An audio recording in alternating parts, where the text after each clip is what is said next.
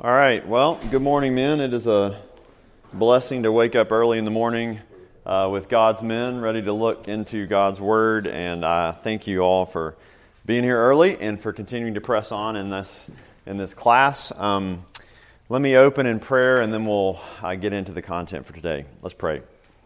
Heavenly Father, yours is the kingdom and the power and the glory forever. You created each of us in your image, and you have called us to uh, work in this world, to toil and labor, and you have blessed us with every spiritual blessing in Christ. And I thank you for each of these brothers uh, that are gathered here this morning. Um, and I pray that you would instruct us this morning uh, from your word. Give us hearts, grant us the blessing of hearts filled with awe and worship that overflows into uh, the gathering of worship of God's people. And I pray that you would help us to look to your word this morning, understand the uh, see an appreciation for uh, your worship and our duty to worship, and also how we uh, can lead others likewise as leaders in the church. Uh, bless our time this morning. In Jesus' name we pray. Amen. Okay, well, guys, uh, thank you for being here. A couple things I want to uh, highlight before, for you before we jump into the topic for today.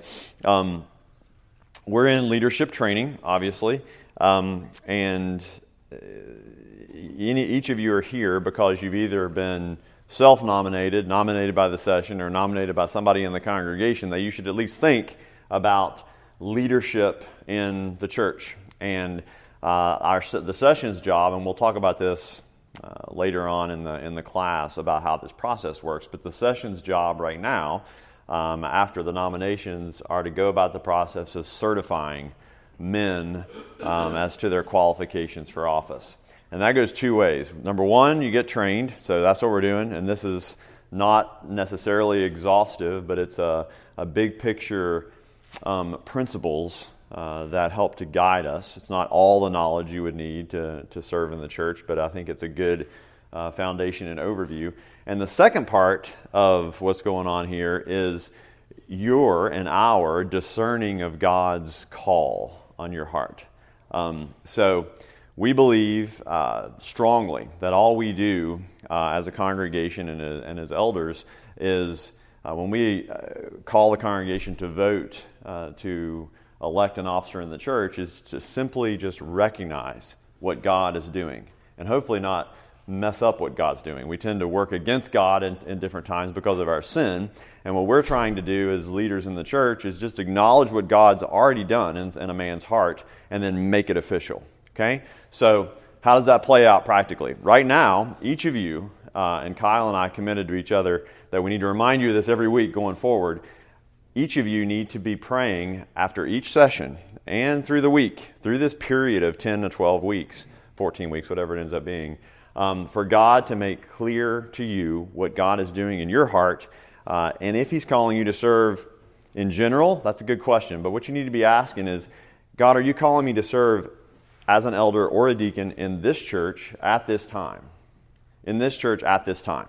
And I believe year over year and experience over experience, if you pray to God for that kind of clarity, specific clarity, then He will bring conviction of the heart in such a way that um, you won't believe that there's anything else that you can do if God's calling you to that at this specific time. So um, dig deep on your knees as we go forward and ask for that discernment, ask for that understanding. Um, Others will come alongside you. You may, be, you may find yourself in a situation where you feel like God's calling you and nobody else does.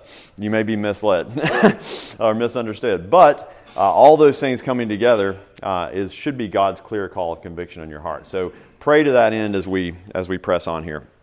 Um, let's talk about leadership in the church, uh, kind of where we are. So uh, if you remember the overview that we handed out at the beginning, we were into a, a, section of about five weeks of doctrine, and not an exhaustive, over, uh, in-depth look at doctrine, but enough to give you a big picture of where we're going. Um, we had a week we missed on the doctrine of man, doctrine of sin, and doctrine of Christ, which I hope is well understood now, and we hit that quite a bit in our discussion of the law two weeks ago. We might go back to that um, at the end, uh, but we're going to press on now. Uh, and we're entering today into the next section called the growth of a healthy church. um, foundational to the growth of a healthy church is God's working, as we talked about in the law two weeks ago, God's working in men and women's hearts to change them to desire His purposes instead of our own, in spite of our sin. Um, so, how does the church, again, our goal as leaders in the church is to work alongside what God is doing and through the means He uses anyway um, to help make that happen. Uh, and central to that is worship and discipleship. Um, and so, we're going to talk about worship. Um, it's what we do. It's what it's the most important thing we do. Uh, today we're going to talk about worship and discipleship and how those things uh, produce fruit um, through through God's work in our hearts in the in the lives of, of a believer. And then perhaps next week, um, it depends on I think what happens with um, Johnny's livestock order. um, it depends on the timing about, about certain things that are happening in, in Jim's schedule. Uh, the other part is outward face. That's either going to be next week or it's going to be the next week, and we'll do a flip flop. But either way, what do we do inside these doors, and then what do we do as we turn around? So we, every week we have this rhythm. I talk about it all the time, right? We're up from the front. We, we come and we worship, um, and we get right with God. We worship God. We orient ourselves toward God, praising Him we're filled up with God's word, and then we leave this place and we turn and go out. And so that is when all of you leave the church, and Jim's going to talk about it more. When all of you walk out of the doors of the church and turn around, your face is now not inward but outward. And that makes up some of the, and, and the majority, I would argue, the outward face of the church. And that's what Jim's going to talk about. Members going out, and then what does the church do as a body as well, facing outwardly, taking what we do here and hopefully encouraging others to do the same thing in other places and by God's grace the kingdom advancing through missionaries and church planters and, and all the things that we invest in to put God to push God's kingdom out into the world. So what we do internal is today, worship and discipleship, and then outward face. And that's how healthy churches grow. But it all starts with the foundation of worship. So um, I'm going to walk through with you Confession of Faith. We're in Confession of Faith, chapter 21. Uh, I'm going to read a couple things from David Hall, but I want to just walk through these as Kyle did last week. And I like to put it up here so that we can um, grapple with the words a little bit. Um, the Confession of Faith, chapter 21, a few sections that talk about uh, worship. And so we're going to use this to set the stage to look at these three position papers I put up here. So if you didn't, if you walked in a minute or two late, you didn't get a paper, um, guys, can you just maybe grab those three handfuls and put them back on the chair, and the guys that didn't get one. Uh, Kyle emailed these out, but I'd like to have them in your hands today. Okay. Confession of Faith, chapter 21, verse, or uh, not verse, so 21, section 1. Uh, the light of nature shows that there is a God who hath lordship and sovereignty over all, is good and doeth good unto all, and is therefore to be feared, loved, praised, called upon, trusted in, and served with all the heart, and with all the soul, and with all the might. But the acceptable way of worshiping, worshiping the true God is instituted by himself, and so limited by his own to his own revealed will, will that he may not be worshipped according to the imaginations and devices of men or the suggestions of Satan under any visible representations or any other way prescribed, not in, in any other way not prescribed in the Holy Scripture. Um, so, first, God makes himself known to us, the psalmist says, in creation. The heavens declare the glory of God, right? Those of you who are in the parenting class, Paul David Tripp last spring spoke about the foundation for good parenting is to first foster in your own heart an awe for God.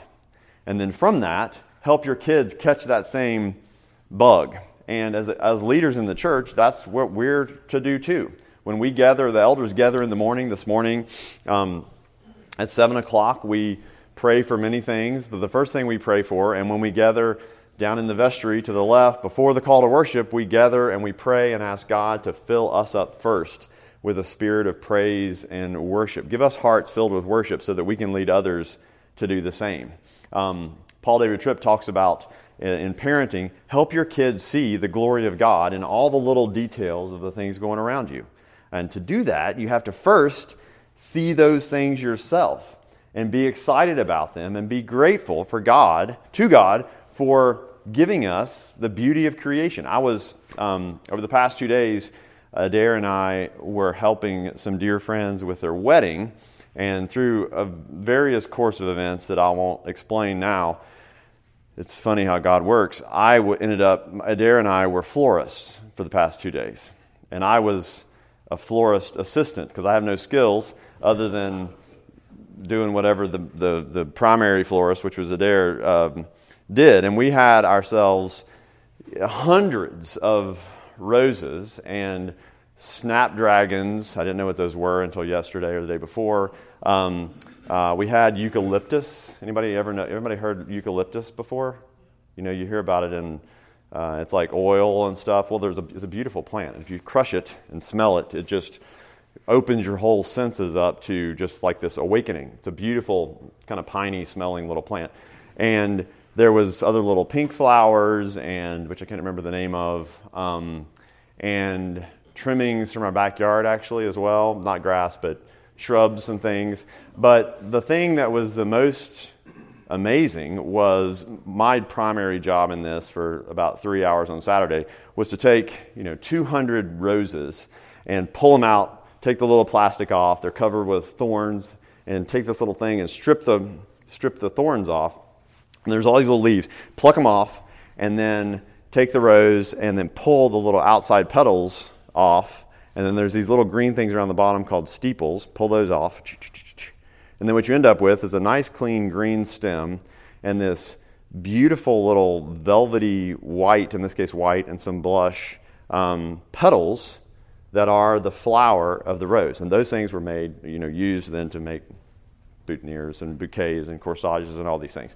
And I've never, until yesterday, I've never paid that much attention to a rose before.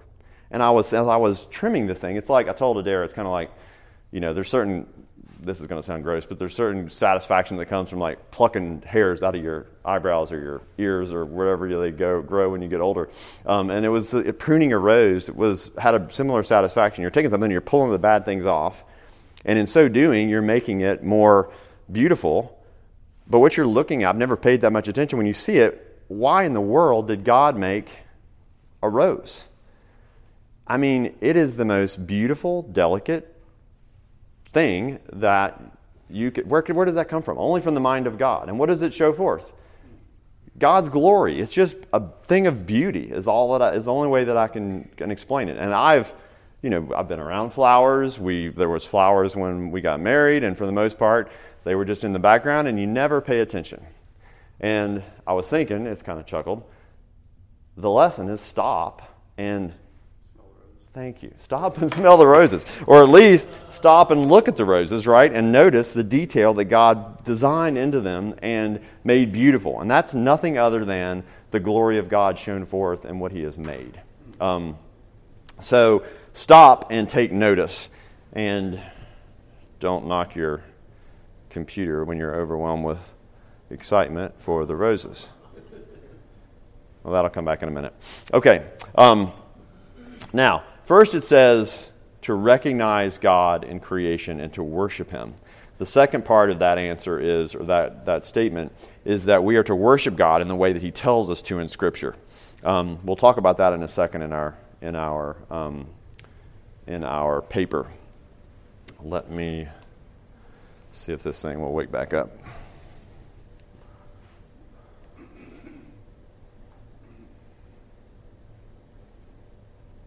It sounds like the second half of the Westminster Confession of Faith is talking a lot about the regula- regulative uh, principle.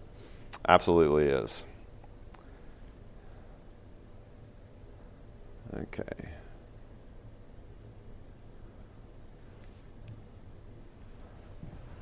That's right, the regular principle. All right. Well, just do this. Sure. Yeah, hanging from the rock. Okay. Back to life. I won't knock that again. Okay, regulative principle. That's correct. So the regulative principle says that um, we're to worship God uh, in our worship service between the call to worship and the benediction in the way that God prescribes, tells us to in no other way in Scripture. Um, and we're going to unpack that a little bit as we go. Um, so, section two religious worship is to be given to God the Father, Son, and Holy Ghost, and to Him alone, not to angels, saints, or any other creature. And since the fall, not without a mediator, nor in the mediation of any other, but of Christ alone. So, we can approach God in Christ. Um, that should be understood through our understanding of doctrine. Um, jump into section five the reading of the scriptures with godly fear, the sound preaching and conscionable hearing of the word in obedience unto God with understanding, faith, and reverence, singing of psalms with grace in the heart, as also the due administration and worthy receiving of the sacraments. Notice the way the, the confession's language, everything that happens in worship, there's a, there's a receiving side to it. Okay? So, worship is not a passive activity. There's something happening from the front and there's something happening from the pew. Okay? So anytime that there's a proclaiming of God's word, there's a, there's a conscionable hearing of the word. Your job is to hear if somebody's preaching. Um, if, if there's an administration of the sacrament, there's a worthy receiving of the, of the sacrament instituted by Christ. Um, all these things are parts of the ordinary religious worship of God um, besides also religious oaths, vows, solemn fasting, and thanksgiving upon several occasions, which are in their several times and seasons to be used in a holy and religious manner. Okay, we'll look at that in a minute. Um, I want to get this, this foundation in place. Um, okay, six. Neither prayer nor any other part of religious worship is now under the gospel either tied unto or made more acceptable by any place in which it is performed. Okay? There's not a, uh, a, New Testament uh, temple um, and there's nothing special about the building. The church is the, the place where the, the people of God are gathered. Um, God is to be worshiped everywhere in spirit and in truth. Uh, all of life is worship, um, but it's not the only thing. Um, as in private families, daily and in secret, each one by himself, so more solemnly in the public assemblies, which are not carelessly or wilfully to be neglected or forsaken when God by his word or providence calleth thereunto. So we should have hearts filled with worship um, in all of God everywhere that we are and with our families daily at home. Um, but God, through his elders, calls worship services and here, the, here, are, here are the writers of the confession are reminding us that these calls through the elders by God, from God to worship, to gathered worship, should not be neglected or forsaken. Um, should not be neglected or forsaken. Section 7. As it is of the law of nature that in general a due proportion of time be set apart for the worship of God, so in his word, by a positive, moral, and perpetual commandment, binding all men in all ages, he hath particularly appointed one day in seven for a Sabbath. So we talked about the law, we talked about no portion of the moral law a few weeks ago being abrogated. So the call to the Sabbath day still exists for all time. Um, and the Sabbath is to be kept holy unto him, which from the beginning of the world to the resurrection of Christ was the last day of the week. And from the resurrection of Christ was changed to the first day of week, which in Scripture is called the Lord's Day, and is to be continued to the end of the world as the Christian Sabbath. So remember the Sabbath day and keep it holy.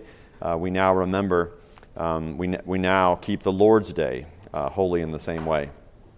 Now, the Sabbath is then kept holy unto the Lord, which men, after a due preparing of their hearts and ordering of their common affairs beforehand, do not only observe a holy rest all the day from their own works, words, and thoughts about their worldly employments and recreations, but also are taken up the whole time in the public and private exercise of his worship and in the duties of necessity and mercy.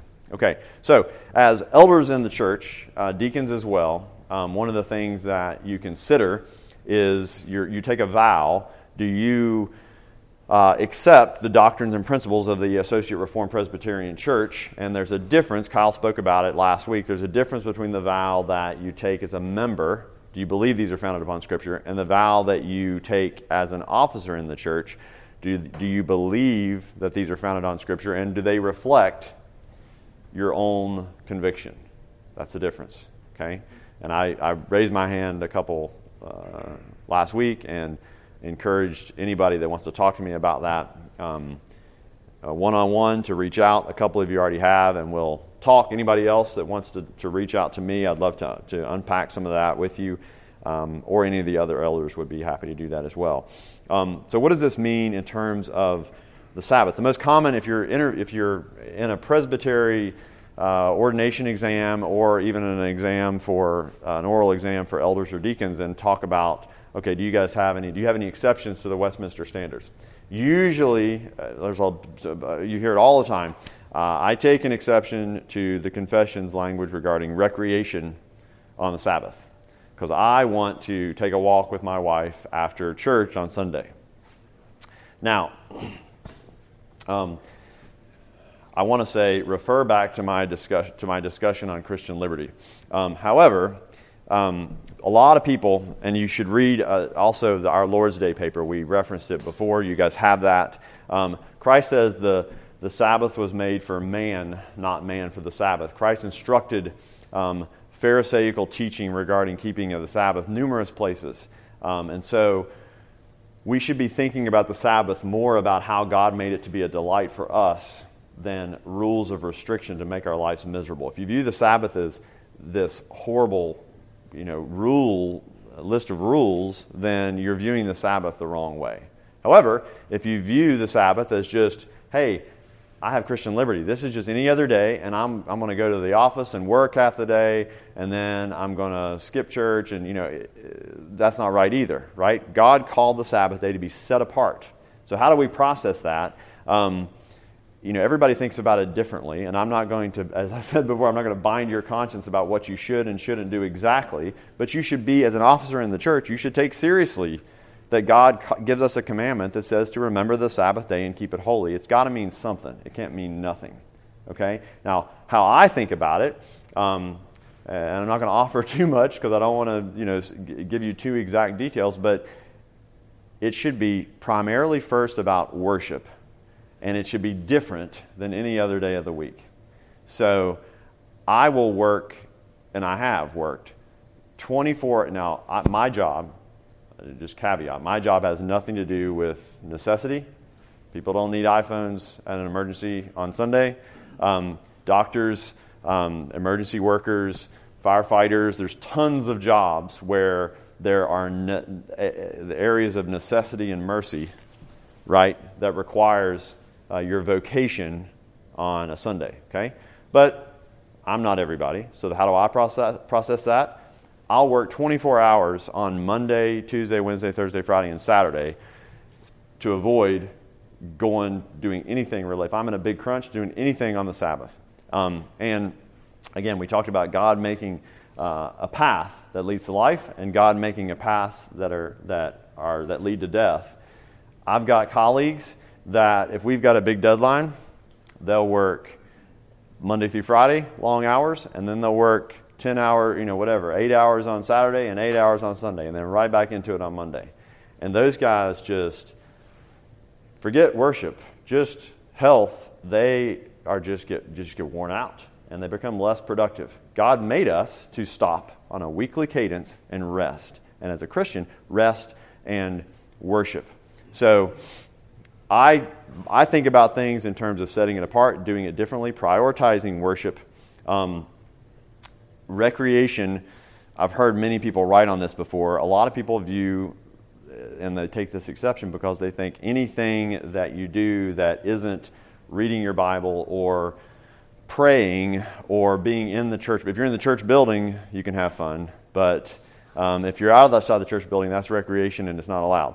Um, I don't think that's true. Uh, David Hall, in, his, in, in this manual here, wrote a, a little bit about that because it's a very common exception that, and Neil has a lot to say about this too. That's not taking a, a, a walk with your wife or your kids or throwing the frisbee or throwing the football, um, whatever you want to do between worship services is, is a wonderful, a wonderful thing to do. And there's nothing wrong with that. David Hall says some people think the Westminster Confession is too explicit on abstaining from recreations on the Sabbath.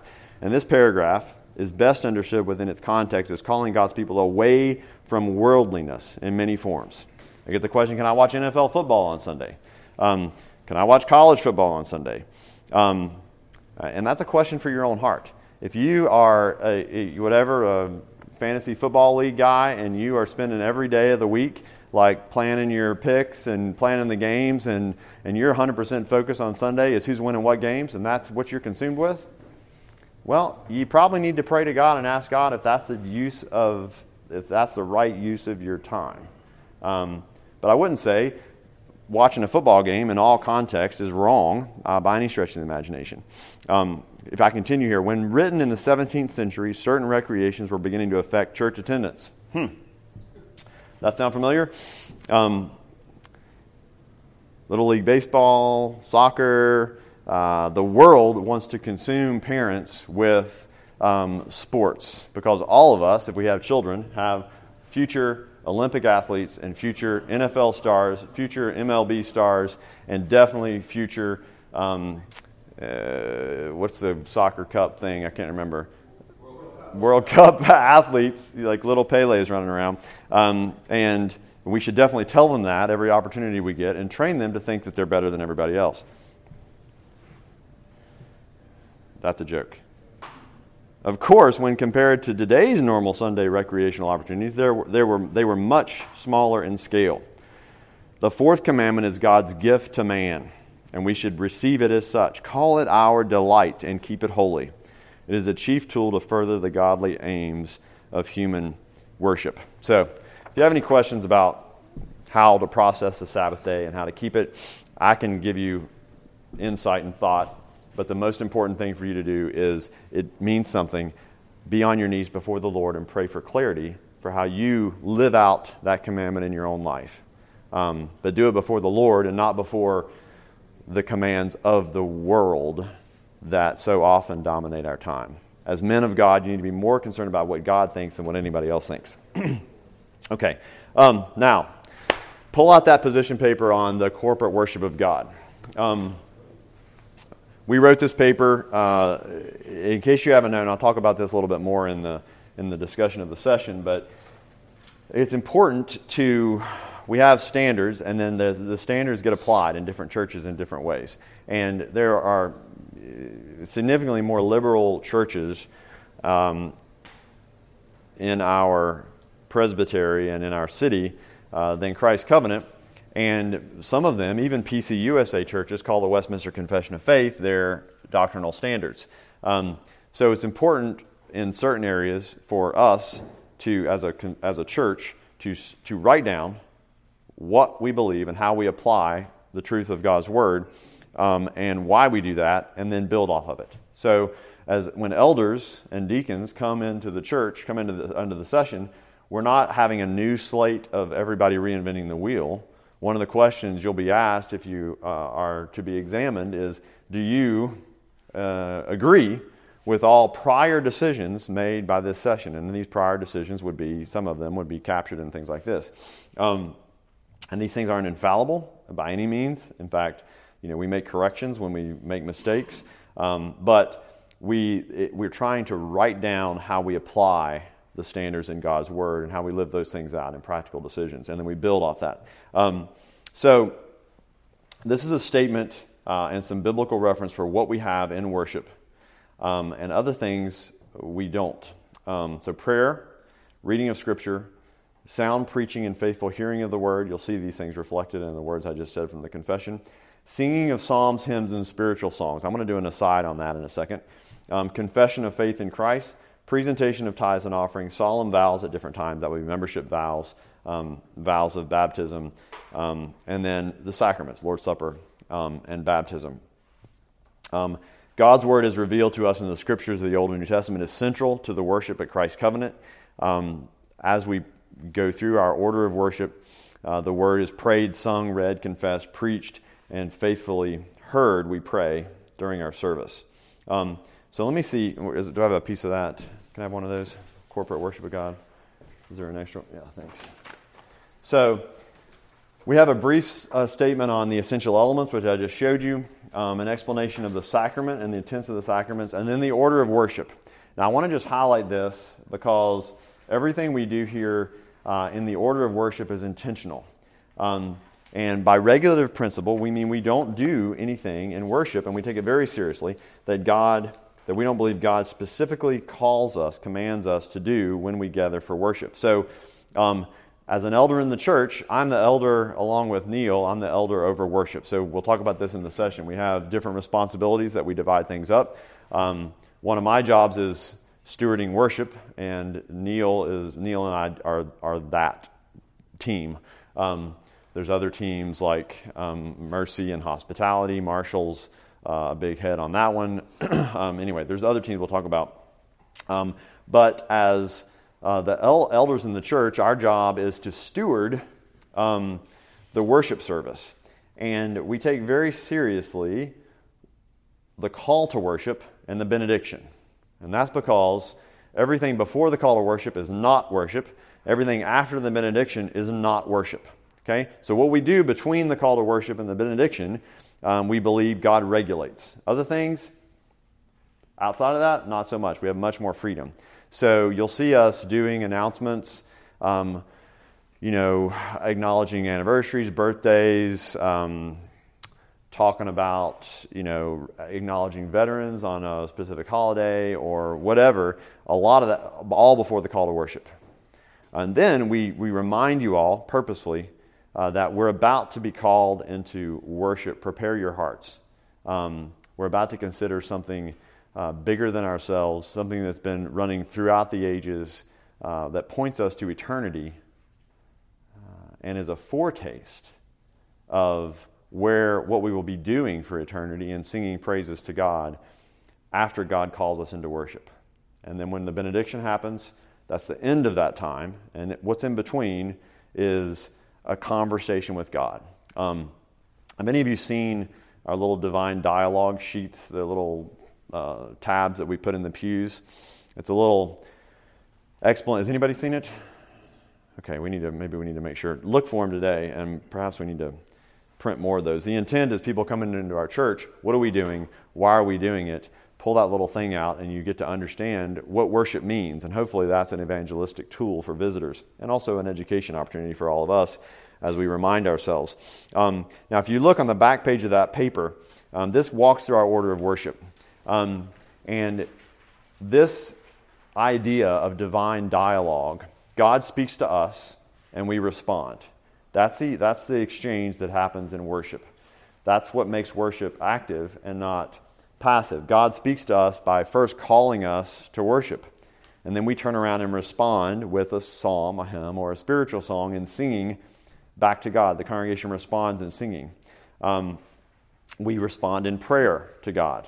Um, we, um, God speaks to us through uh, His Word, the reading of the Scriptures. Uh, the preaching of the Word is a critical part. That's the reading of God's Word and then the applying of God's Word to our hearts. And in that moment, uh, the, the why uh, Pastor Stewart um, uh, Pastor Lockhart today, uh, why Pastor Marsh a few weeks ago uh, wears a black robe. A couple reasons. It has its origin in uh, the educational um, aspect of uh, the ministerial office in the Presbyterian and other churches. It's, a, it's, a, it's an important, uh, a pastor, a preacher in the church um, is trained there's an education aspect to it. And so that, that in some aspect, acknowledges this unique office of God's mouthpiece um, in the worship service that the pastor has. It's different from everybody else. That's one reason. The other reason is because as when, the, when Neil or Kyle or Pastor Marsh a few weeks ago or Paul, anybody that's coming to our pulpit, um, when they enter that pulpit, and they have the gown on, God is speaking. That's the conversation part where God is speaking to us. Okay? Now, does, are, is that person ever, um, the, you know, we have uh, distortions of that view in the Roman Catholic Church where the Pope um, can speak infallibly and has a, a lot more um, um, uh, unbiblical view of his role than um, the way we view the, the pastoral office. But as so far, Everything is balanced by the word. As so far as the, as the pastor is preaching the word of God, he is speaking from God to us. Okay? Um, and so the robe, in some ways, helps us to not see the man so much, not be distracted by his big bow tie or his you know, socks that don't match or whatever, um, but be focused on the office that he is. Um, that he is serving in in God's mouthpiece in the worship service. Um, so that is an important part of um, how we view what's going on in the worship service. Um, God speaks to us through His Word, through preaching, and then we respond in songs and prayers, um, in the confession of faith.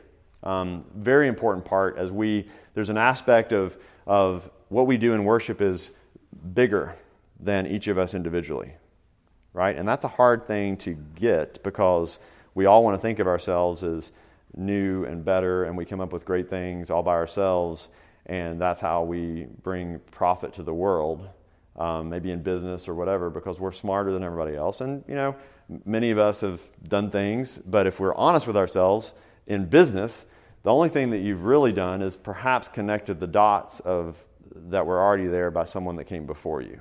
Maybe you connected them in a different way. Maybe you didn't. You just kind of kept connecting them in the way that they did and carried on what they were doing. Um, and that's what we do in, in worship as well. Christians, for, since the beginning of the church, have been confessing the Nicene Creed, right? Um, and we acknowledge that in our service. This started in three something, 300, it's in our, we, we have it. church history class, I'll remember it then. Um, Apostles' Creed, when we do uh, responsive readings from the Psalms, we're reading the Psalm and, and, responding back and forth. This is God's Word, and Christians have been doing this, and it's a good reminder to understand throughout the history of the church. We're standing with brothers and sisters throughout time and into the future that will worship God in the same way. Um, okay, so any questions on, on worship before I do an aside really quickly?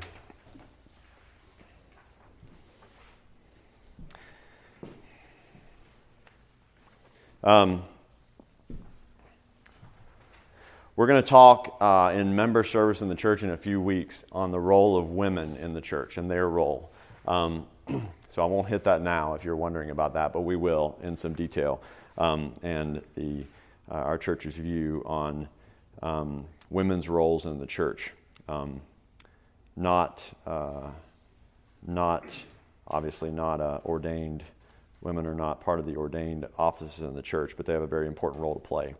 Um, okay, so I want to do a little aside on psalms, hymns, and spiritual songs. So men oftentimes can get really, you know, you can resonate with what I just said, right?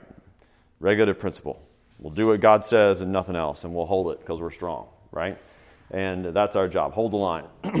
um, however, we kind of gloss over uh, the fact that God tells us to, you know, most of the things I just went through, most of the opportunities we have to respond to God, to talk back. When somebody speaks to you, it's appropriate to speak back, is in psalms and hymns and spiritual songs, in the singing of psalms and hymns and spiritual songs. Um, this is the way God gave us to talk to Him. Um, Psalm 96 says, Oh, sing to the Lord a new song. Sing to the Lord all the earth. Sing to the Lord. Bless His name. Tell of His salvation from day to day. Um, some men love the opportunity to sing, cherish it. Uh, some men can't have no understanding of pitch, but they don't care because they're singing in their heart uh, melodies that God makes right because they're praises to God. Um, some men. Uh, some men can sing and they do a, a, a good job singing, and it's nice for other people to hear too. Other men, and a lot of other men, and our boys who are watching us, men, just don't. Because it's not what men do, it's feminine. Uh, you're self-conscious. I mean, pick your pick your thing. How many of, if you're honest, every guy in this room would raise his hand and say, at some point in your life, uh, you felt embarrassed or like you were too cool. Think all the way back to like five or six to sing in church, or you're annoyed by it, or whatever. If you're honest, most of you, maybe not all, most of you would confess that truth. Um, now, why are we that way? Well, the answer is simple it's sin. But I want to I wanna challenge you as men uh, to set an example for your boys and to take serious, and your daughters. But, I mean, if I look in my crew, my uh, little girl is singing out like crazy, and my boys are kind of, you know, mopey and I don't want to do this, and you know, I'm not. It's just that's the way we're wired. I don't know why. Um, but let me give you a couple things on why singing is so is so fundamental. Three points, um, actually four points, but I'll walk them real quick. Um, why sing? Well, simple, because the Bible tells us to. Um, if you go to Job 38, you see uh, Job in a bad place, And God transitions in Job 38 and starts talking about, hey, um, let's talk about something here. Where were you when I made the earth? And he talks about when the morning stars sang together at creation. From then, all the way to the final consummation of everybody being under uh, the lordship of Christ in Revelation chapter 7, there is singing at the end, at the beginning, and at the end, and everywhere in between. Um, the Bible contains 400, over 400 references to singing and 50 direct commands to sing. The book, the book of Psalms, we have a, the, the Psalm book, the Psalter. The book of Psalms is a book of songs. Uh, in Zephaniah chapter 3, God tells us that He Himself sings. Jesus sang with His disciples in Matthew 26. We have Psalms that give us a song for every occasion, for songs to sing when we're hurting, when we're filled with thanksgiving uh, songs calling for God's strength. Um, all these are uh, in our repertoire in the, in the Psalter, and we sing them. Um, and in the New Testament, in Ephesians 5 and Colossians chapter 3, we're commanded in, when we gather to sing psalms and hymns and spiritual songs. If you got a Bible, open it up. I didn't throw this one on a slide. Open it up to Colossians chapter 3. I want to highlight this real quick.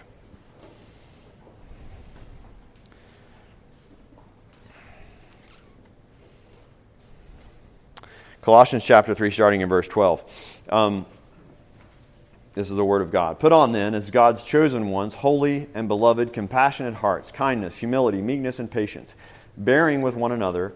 And if one has a complaint against another, forgiving each other, as the Lord has forgiven you, so you also must forgive.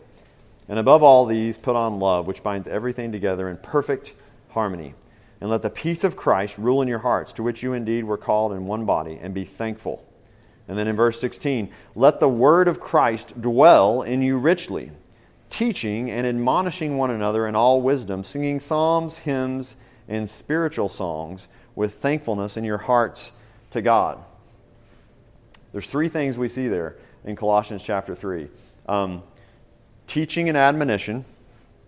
Let the word of Christ dwell in you. These things are all connected. Um, and the thing that follows is teaching and admonishment while singing psalms and hymns and spiritual songs. The music, the psalms and hymns and spiritual songs serve the word in a unique way, right? In something that in, in a God created way that's, that's unique only to music that is uh, a part of God's plan. The other aspect of this is together. As we gather, sing psalms and hymns and spiritual songs, music serves the word. So, how does music serve the word? Um, I, in case you didn't notice, I cut and uh, did some snippets from a Sunday school class I did on this, but I want it to bring, I want you to bring it to your attention here. Um, why does singing serve the word? So singing helps us. Um, some of this come. There's some references down here. There's not actually, but some of this. Um, there's a few books I want to show you. Um, First off, uh, the same man that wrote the manual for officer training, uh, David Hall, along with Jonathan Master, wrote a book called On Reforming Worship. Um, their Reformation Worship Conference, where Jim and I met Neil for the first time, is a conference where um, yearly, year over year, they have, and they've taken a break here for the past couple years, but year over year, they have encouraged churches like ours um, to reform uh, their worship and to maintain reformed worship. This is a great book. Um, um, I think he does have a piece in here. Yeah, yeah. I don't know off the top of my head which one it is, but I think he contributed here uh, as well. The back's got Joel Beeke, Ian Hamilton, and Carl Trueman um, that have some uh, words on there. Um, with reverence and awe is a good book. We approach God in worship with reverence and awe. That's a great book. Um, as an elder in the church, um, you're called at times to publicly pray. Um, I didn't mention that in the corporate worship service, but um, pastors do. And when we pray, um, again, that's God's response. That's the congregation's response to God speaking to us.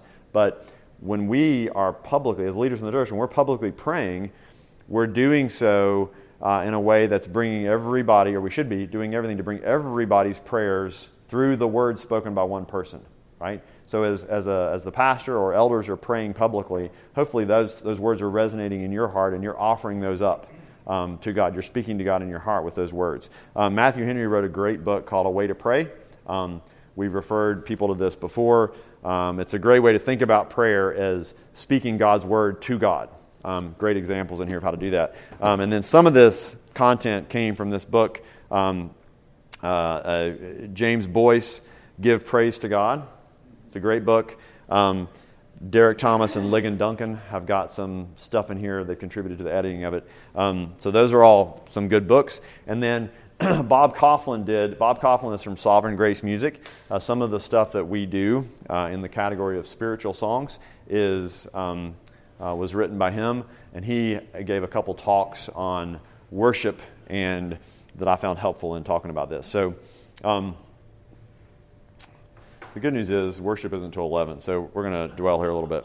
Um, so, why sing? Singing helps us engage emotionally with words in no other way, right? We can speak all day long, we can tell the truth, but when we sing, something else happens. Our emotions are engaged. Um, and if you think about the way throughout history, Christians have tried to harness that um, in a way that's honoring to God, and it's often sometimes a challenge. We talk about what we're going to sing in worship. That's one of the elders' most difficult duties is to uh, define what we're going to sing uh, in worship and what we're not going to sing. Um, but for example, some tunes. Um, anybody know um, Lingham, uh, Psalm 98? Oh, sing a new song to the Lord. That that that um, beautiful back and forth descant between the men and the women. Um, it's a wonderful, majestic, often a call, a, a, hymn of praise at the beginning of the service. Um, anybody heard the tune Aberystwyth? It's a D minor, very reflective, uh, psalm, sometimes paired with Psalm 98 or Psalm 5. I'm sorry. Um, da, da, da, da, da, da, da, da, am I right?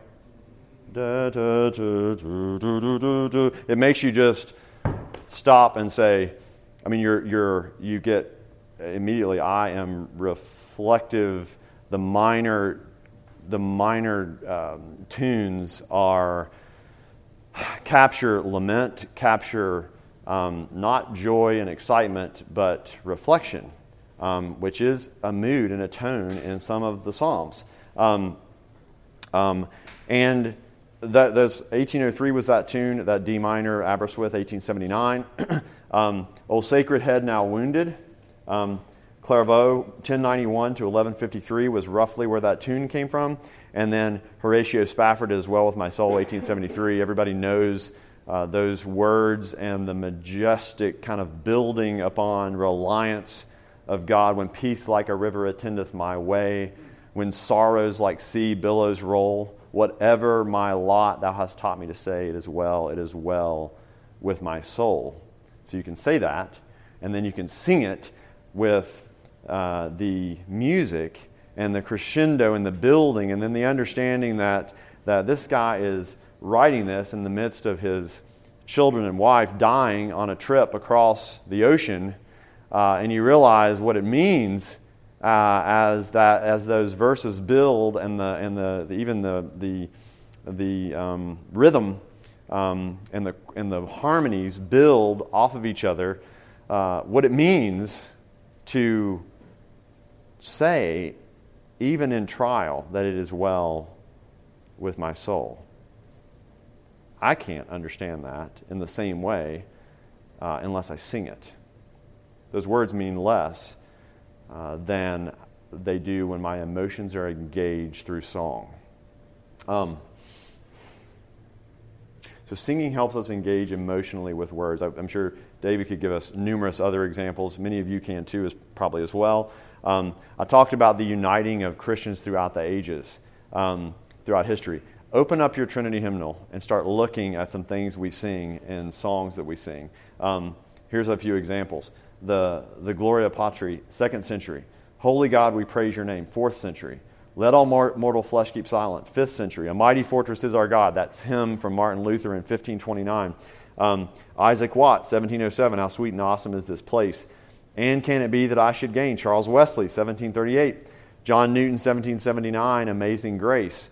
Um, however, and it's also important to note that these early times, and some churches just say the only good song is the one that's, you know, a few hundred years old. That's not true. People are making wonderful music now and wonderful praise, reverent, all filled music. Um, and the Trinity Psalter, uh, which we don't have in the church, in this church right now. It's one of the things that we would consider in the new building, but it is um, basically the Trinity hymnal's continuation of work that includes Psalter selections that are easily singable. And also, they pull in other songs that are, that are good, solid, uh, spiritual songs and have pulled these into, into the hymnal um, recently. The 2002, uh, the Gettys in 2006. Uh, we sing in Christ alone, we sing Speak, O Lord. Those are just a few examples. We, when we think about what we sing in church um, and in the worship service, we want to be outside of time. Okay, where it's not like only thing if it's if it's written between you know 1600 and 1850 um, then that's a good that's that's the only time in the history of the church that there was any reverence in in song that's not true right um, however we're also not in the camp where everything that's old is worthless, right? God, Christians, this, this, this uh, repertoire that's been throughout the ages, we want to harness and grasp. Um, so, how do we choose what's sung in worship? Um, three principles. Are they singable? Okay? So, there's many churches you can go to now where the music is extremely complicated and people sit and watch because they can't understand how to sing it because it's too difficult. Okay? So again, psalms and hymns and spiritual songs is, is the activity of the congregation, not of the praise band or the music team.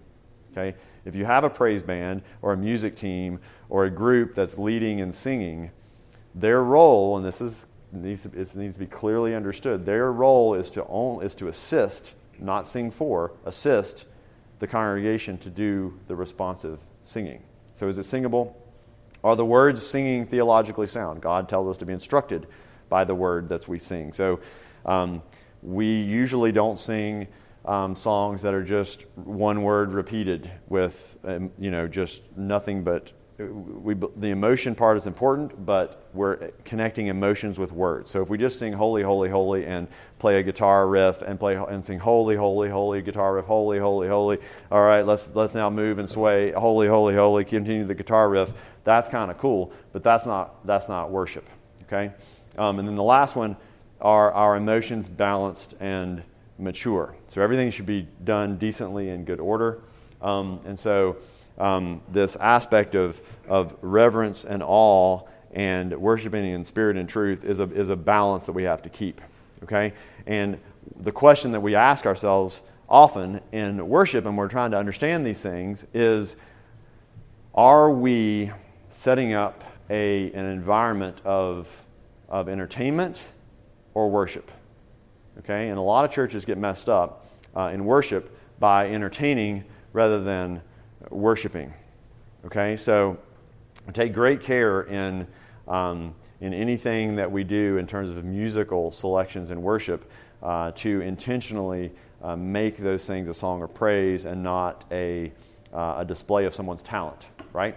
So it's why, I mean, most of you know that we don't you know, we could have a wonderful offering and we don't applaud that during the worship service. And our congregation is very mature in that regard, and it doesn't happen. And the reason is, is because all of you recognize that um, while it's appropriate to applaud God, it's not appropriate to, in that moment, praise uh, the singer. There's only one audience of our worship, and that is God. And we're offering the worship. Now, you get distorted sometimes. Um, some people get distorted sometimes in worship services because our culture wants to set us in a movie theater and set us up to um, discern, right, the value of what's happening before. So I come to worship uh, in some churches, or it might be, I might have this line of thinking that I come to worship to, to be filled with uh, some spirit, to get something, right? We're coming to worship to offer okay, to offer first, and then God fills us up with His Word. Um, okay, so sing. Um, there's nothing more powerful. Uh, well, there's some things, but uh, there's it's an exciting thing to go to a presbytery meeting with, or a synod meeting where there's hundreds and hundreds of men in a sanctuary gathered, um, men of God, standing and singing to the top of their lungs some of these mighty hymns. Men that aren't embarrassed to um, praise forth um, the, the goodness of God. So I encourage you to, to consider those things. Um, third position paper on our sanctuary. Um, so, another book that we've used a lot um, as we've shaped what we've done and as we continue to, to, to go about the, the job of creating a, a sanctuary here shortly um, is this book by Bruggink and Droppers called Christ in Architecture. Um, it's one of the only references that I know of of church architecture from a reformed uh, perspective. There's lots of stuff on church architecture, um, you know, the Roman cathedrals um, throughout Europe, um, and there's elements of truth in a lot of these, in, in a lot of things you see. Um, and in a sanctuary, there's uh, there's the the on display, hopefully, the transcendence and immanence of God. And people take different directions uh, with church architecture. Even modern uh, directions are to spend the you know absolutely lowest amount of money possible. Um, and um, however, um, Christ in architecture draws out a point here that I think is a great quote. Um, our architecture is our surroundings, right? Um, what is around us and what that, what, how that has an effect on us. And this quote from this book uh, says, "Architecture for churches is a matter of gospel." A church that is interested in proclaiming the gospel must also be interested in architecture. For year after year, the architecture of the church proclaims a message that either augments the preached word or conflicts with it. If the gospel of Christ is worthy of accurate verbal proclamation week by week, it is also worthy of faithful architectural proclamation where its message speaks year after year. So, with what we do in our sanctuary, how we set it up, how we order things, where people are seated, where the choir is, if we have one, where the pianos are, where uh, the preacher is, where the Lord's Supper table is, where the font is, all these things communicate implicit messages, right? You see these things and they say something about priority, about um, uh, many things. Um, and the goal, what we seek to do at Christ Covenant, and it's spoken about here shortly on this one page paper, um, is everything that we do in the sanctuary, uh, we seek to do to encourage and add to the explicit proclamation of what we have in our services. Implicit in, what, in how we set up the room and the things around us, and explicit in the word preached. Um, so very simply, yeah.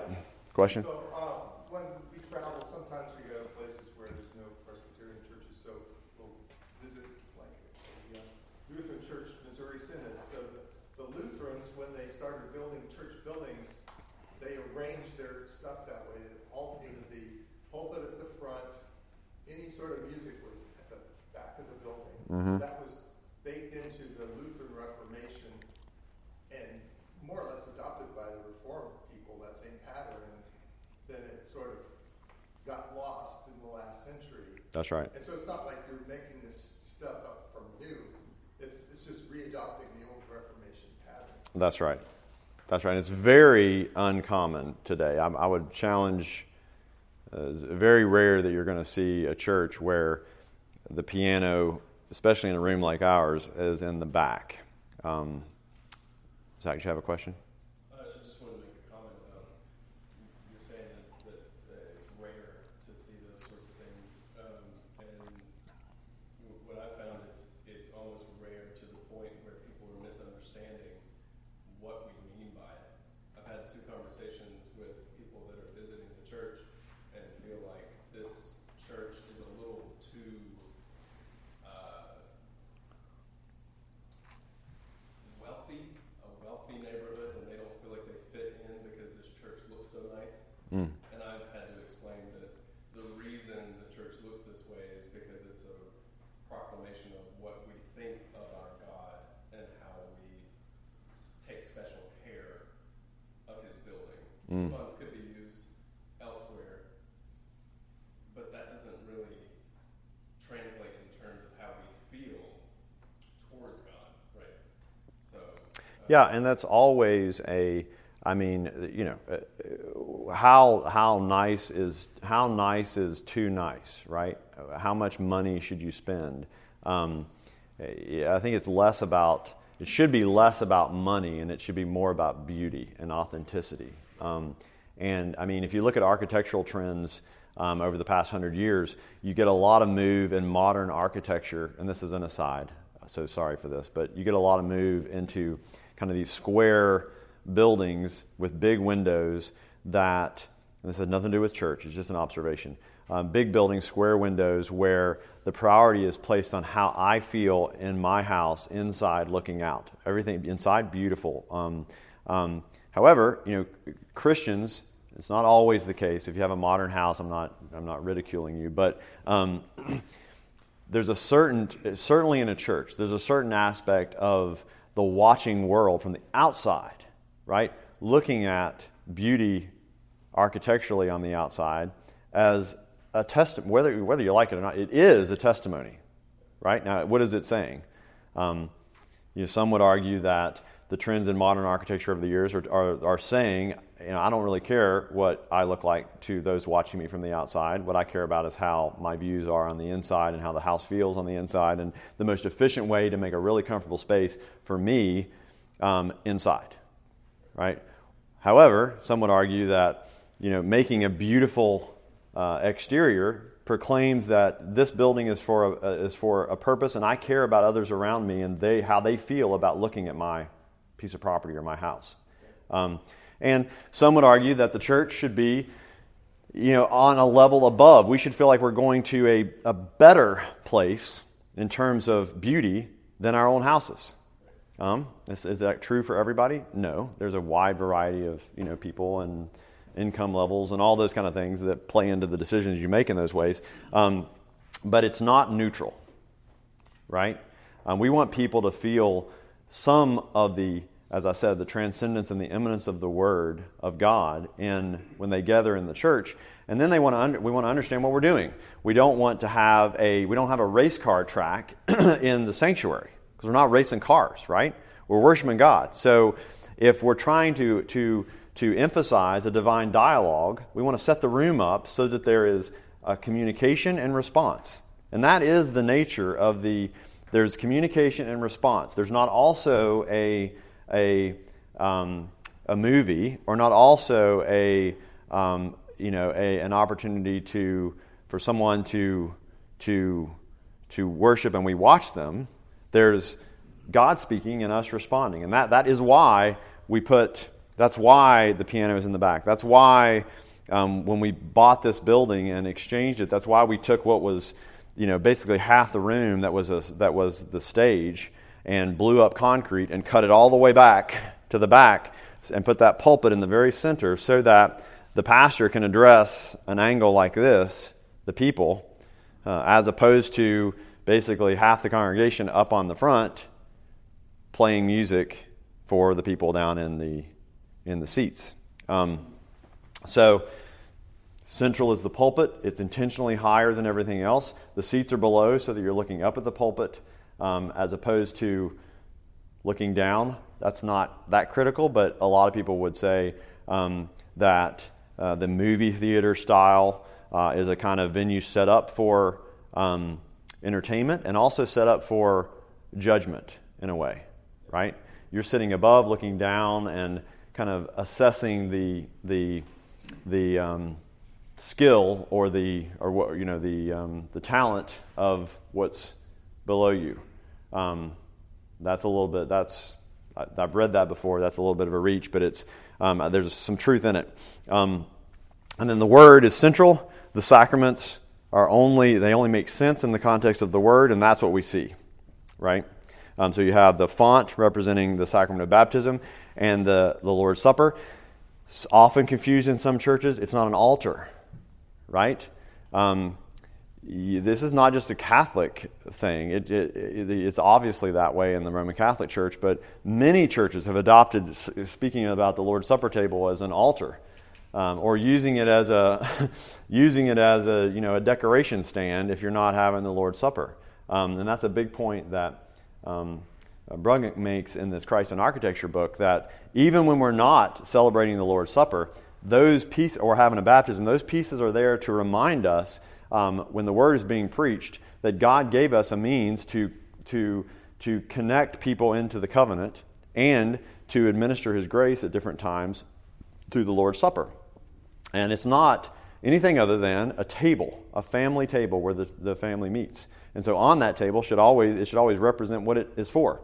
A table and the little uh, cup and the plate are always there for that purpose to not have any confusion. It's not the Lord's Supper table on first Sundays of the month and flower stand on three Sundays out of the month. Um, so, um, and then this final thing at the end of that paper um, God's people face the word and the sacraments, and the choir and the musicians, or any, any, any, anybody that is participating in the worship service uh, in a musical way, is done uh, to undergird and build up the praises. Even if solos, great.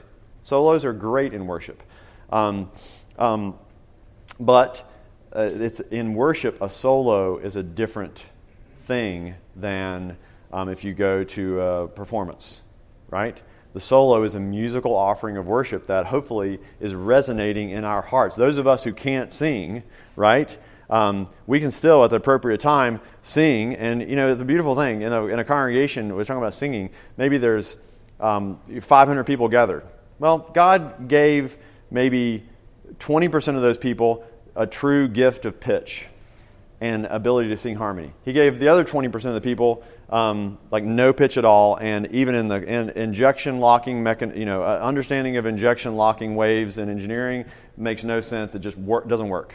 Injection locking is if somebody, uh, you, you, two oscillators will kind of converge if they are close enough to each other through various things uh, based on physics some people can defy that all day long. And then the other, the other 60%, right, 60, 70, 80, 90, 100, the other 60% are people that, that draw to those who have the pitch. And so you take a whole big congregation and, um, and usually the, the, there's leaders in the congregation that, and if you are one of those people, lead boldly and strongly. Don't be shy. Sing out because others suck to you and the singing becomes great. And that's happened in our congregation, our, our gathering, our worship music is, and congregational singing is some of the best I've ever heard in a, um, in a church. And when we offer a solo, when there's a solo being sung in the church, um, that person, first, we take that seriously. If a person wants to sing a solo for worship and uh, their heart is not worship oriented, then they probably shouldn't sing a solo in the church. So it starts with the heart of the person wanting to sing. And then when that person, if their heart is right and they're worshiping, then that song, that solo, um, can be a part of each of the individual members of the congregation who are hearing it, um, song in their heart, right? We're giving, God created beauty. He, got, he created things that are good and true and beautiful, and there's things that are in tune and there's things that aren't, right? And so let the song that someone who, who knows how to sing offers up be the song in your heart. And then when we all sing, offer your song no matter what. Because most of the time, unless you're that 20%, and we won't tell you who you are, most of the time, that unless you're that 20%, you'll suck to the guy or the lady that has the pitch, and the, and the result will be wondrous. Um, okay, so I intended to spend almost all the time on worship, and I have. Um, if you want to look, hopefully you've read the discipleship um, paper. Um, the discipleship paper talks about how we grow as Christians, um, and it starts, no surprise, with worship. Um, that's our primary uh, mode. Uh, that's our primary means to, to, that we think God uses to grow people. Um, but there's other opportunities too, um, and we call it layers of discipleship. the first layer, if you can do it, we often talk about if you don't have any time in your life at all but you only have one hour a week free, come to worship. If you got two hours a week, come to evening worship. Or maybe, maybe four hours. but if you've got that time, come to worship. If you've got more time, then there's, ne- then there's other opportunities. There's next level. So um, we've got men's and women's Bible studies. Those are opportunities to engage. You've got elders who care about you, and we'll talk about shepherding um, later in our, in our sessions. But uh, engage with your elder. Um, we've got Clapham circles. At various times, we've had different types of um, small group gatherings, whether those are men, women, or couples gathering. Um, take advantage of those things, but understand the priority. Okay, by layers we mean you know the most important layer, the core layer. Think of it as an onion. Not sure what you like, the inner part of the onion or the outer part, but if you have a chance to eat part of the onion, worship, and then take advantage of other opportunities as as Christ grows you um, to maturity. Okay. Um, so I kind of like this format. We've got some extra time. Is there any any any questions or comments anyone has? I'll also close us in prayer, and you guys can hang out. Um, we got about an hour, so or 50 minutes. I just have one comment. I'm, I'm really thankful for these position papers. Uh, a lot of times, the ethos and the thoughts in my Christian experience and in my experience of, you know, a lack of maturity in Christ, um, place all these decisions on discipleship, um, the sanctuary, um, the Lord's Day, the corporate worship of God, they place the emphasis on the conscience of the individual. Uh, and they're just, you know, the first passage of Scripture they'll go to, and that, that I went to as an immature Christian, you know, Romans Romans 14 or Romans 13. Just, but this is, you know, as a maturing Christian, I'm really thankful that we have these these types of papers, these types of books, to nail down what we believe, um, and to offer some order. And I think it's a biblical way of doing things. Mm. Um, like the, I mean, it goes all the way back to the garden. We were called to make order out of chaos, right? That's right. Yeah. And this has been a, you know, a wonderful experience for me. I just wanted to offer that. Well, thank you for thank you for for that observation. I, I think it's it is important to consider. I mean, in our in most in our lives, we're trained in the world, and we're honestly just trained in our own heart that what's most important is us, right? And you know, a leader in the church has to be first to say, um, what matters first is what God says. And then if what I say is contrary to that, then uh, God, please change my heart, right? And so the most important job of an elder uh, in the church, um, and a deacon to some extent, although there's different roles that we'll talk about, but certainly as a leader in the church, is to discern um, God's will and care about what it is to the point that you pursue it.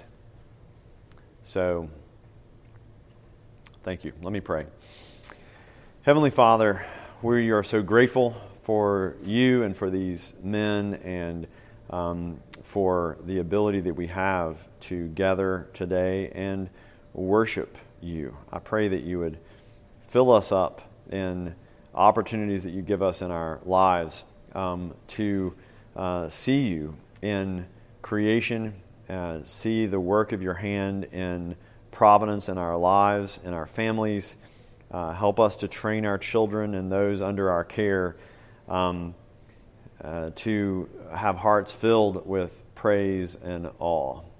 And guide us as a church as we continue to grow our numbers and those uh, in our leadership um, to pursue your will uh, in spite of maybe our own desires or the directions or leanings of the world. Um, but help us to do these things with all humility. Uh, it's so easy to be self righteous about things like words like regulative principles, and um, it's so easy to be self righteous and overly uh, pious and arrogant, honestly, that we know everything and know the right way. Uh, I pray that you would give us humble hearts that desire to pursue your will uh, and not our own. Um, as we interact with brothers and sisters that are coming in to visit our church, I pray that our building would be warm and attractive and a comfortable place uh, where the truth can be spoken and your Holy Spirit can work in the lives of the people gathered uninhibited uh, by us and the things that we uh, do. Uh, I pray that you would bless uh, the worship service today to your glory. In Jesus' name we pray. Amen.